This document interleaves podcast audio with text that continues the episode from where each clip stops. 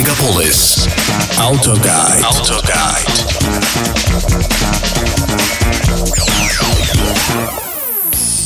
Я сначала долго мечтал об этом, представляя это себе, а потом решил, к черту, мечты должны сбываться. И я начал готовиться. О чем это я? О том, каково это сесть в машину и одним махом проехать почти через всю Центральную Европу, минуя Белоруссию, Польшу, Чехию, Австрию, Германию, опять Австрию и пару дней колесить по солнечной Италии. И мы сделали это в новогодние каникулы. Два автомобиля, 7 тысяч километров за 9 дней. И сегодня я начну рассказывать вам об этом удивительном трипе и автомобилях, которые в нем участвовали. Это Макс Руби, и мы начинаем автогайд, ваш гид по миру автомобилей на радио Мегаполис FM. Здравствуйте. Она пришла на замену серии FX.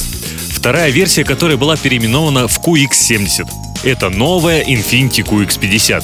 И теперь здесь не классический большой бензиновый атмосферник, а собственная разработка компании – новый двухлитровый турбированный бензиновый мотор с изменяемой компрессией, адаптированный под наши налоги, мощностью в 249 лошадиных сил. И это одна из машин, на которых мы проехали по Европе в прошедшие новогодние каникулы. Забегая вперед, как оказалось, в Европе практически нет дилеров Infiniti. Nissan есть, а Infiniti нет. Как следствие, на дорогах отсутствуют автомобили этой марки. Мы видели только один дилерский центр во Флоренции и всего две машины, как вы можете догадаться, там же в Италии. Зато нельзя было не отметить нескрываемый интерес к нашему автомобилю как со стороны водителей в проезжающих рядом машинах. В пробке возле Мюнхена немцы с интересом разглядывали QX50. А в Италии на больших стоянках возле заправок некоторые люди ходили вокруг и рассматривали машину, одобрительно кивая головами, а когда видели российские номера, восторженно произносили «Руссо, Руссо» и показывали нам большой палец руки. Не знаю за что и почему, но в Италии русских любят. И это не какое-то заигрывание перед туристами. Италия вполне себе самостоятельная страна, кстати, третья экономика Европы. Они просто априори очень тепло относятся к нам. И это меня очень тронуло. Infinity — это винтажность. Здесь вместе с высокими технологиями эти олдскульные лампы, индикатор слепых зон, изогнутые линии, как антикварный сервант, и тормозящая навигация, похожая на страшный сон эпилептика. С полгода назад я тестировал QX60, и там вообще был кошмар с бортовым компьютером. А музыка, игравшая через Bluetooth, иногда начинала заедать, как запиленный компакт-диск. Так вот, в новых моделях, будь то Q60 или вот в этой QX50, после того, как вы завели машину и включили музыку с вашего телефона через этот самый Bluetooth, первое время время вы будете слышать эффект кассетного плеера, в котором сели батарейки. А потом музыка разгонится до нужной скорости. Хорошо, что это проявляется всегда в одно и то же время и продолжается совсем недолго. И это можно отнести к забавным особенностям, а не к раздражающим недостаткам.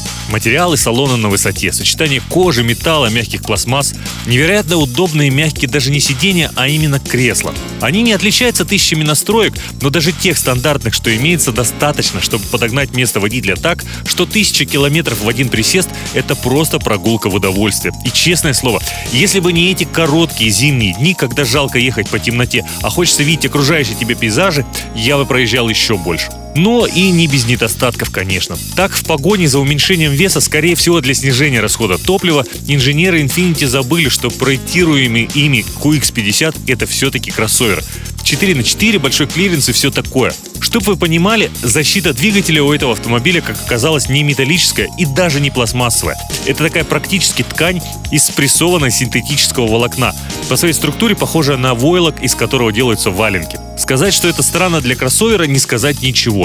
Это настолько непрактично, что нам пришлось испытать на себе все прелести этого. Так, уже по дороге домой, из-под другой машины на полном ходу мне под колеса отлетел дорожный конус, который сначала ударил в бампер, выбив парктроник, а потом прошел под днищем автомобиля. И если бы в случае с металлической защитой Картера все бы и ограничилось этим парктроником, то в нашем случае конус просто сорвал защиту с пластиковых пистонов, и она оторванная повисла под днищем, вываливаясь из-под бампера при попытке убрать ее назад, и мне достаточно долго пришлось ехать крайне медленно, время от времени выходя из машины и выгребая из-под днища забившийся туда снег и грязь, пока мы не добрались до нормального шиномонтажа, где парни заколхозили мне эту защиту на место подручными средствами.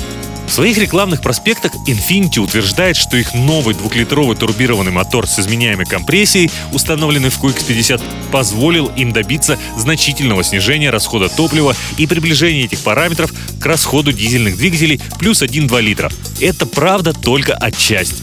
Вообще, автомобили Infiniti всегда отличались тем, что не были уж очень экономными. Моторы их всегда были одновременно мощными, но прожорливыми.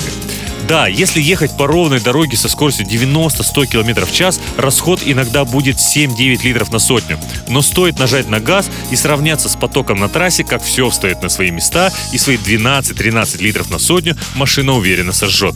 В Италии же, где движение на автострадах напоминает финальный этап гонки Формулы-1, и не дай бог вам в левом ряду ехать со скоростью 160, вам в хвост упрется не первой свежести Фиат, который начнет моргать фарами, чтобы вы подвинулись. И вам придется или сделать это, или разогнаться до скорости потока в 180-200. Но тогда вы будете наблюдать расход 18-19 литров. А учитывая, что бензин в этой солнечной стране стоит на некоторых заправках по 2 евро за литр, ощущение, как ваши деньги сгорают в моторном отсеке, вам обеспечено.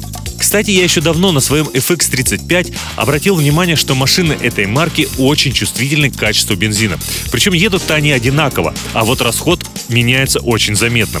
Я никогда не верил в эти премиальные бензины Ultimate, Pulsar и прочее, считая, что это второй шланг в ту же бочку, где обычно 95-й. Но однажды, заправив свой FX таким премиальным бензином, увидел, как расход упал на добрых пару литров. То же самое я наблюдал и в QX50.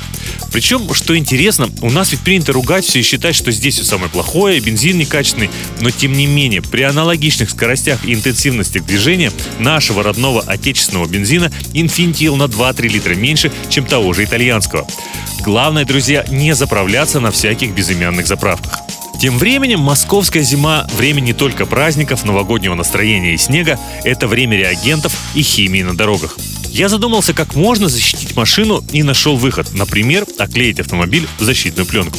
Оклейка пленкой – дело кропотливое и не так много мест, где можно сделать это качественно. Поэтому я решил отправиться в Brooklyn's Detailing. Во-первых, меня порадовала цена.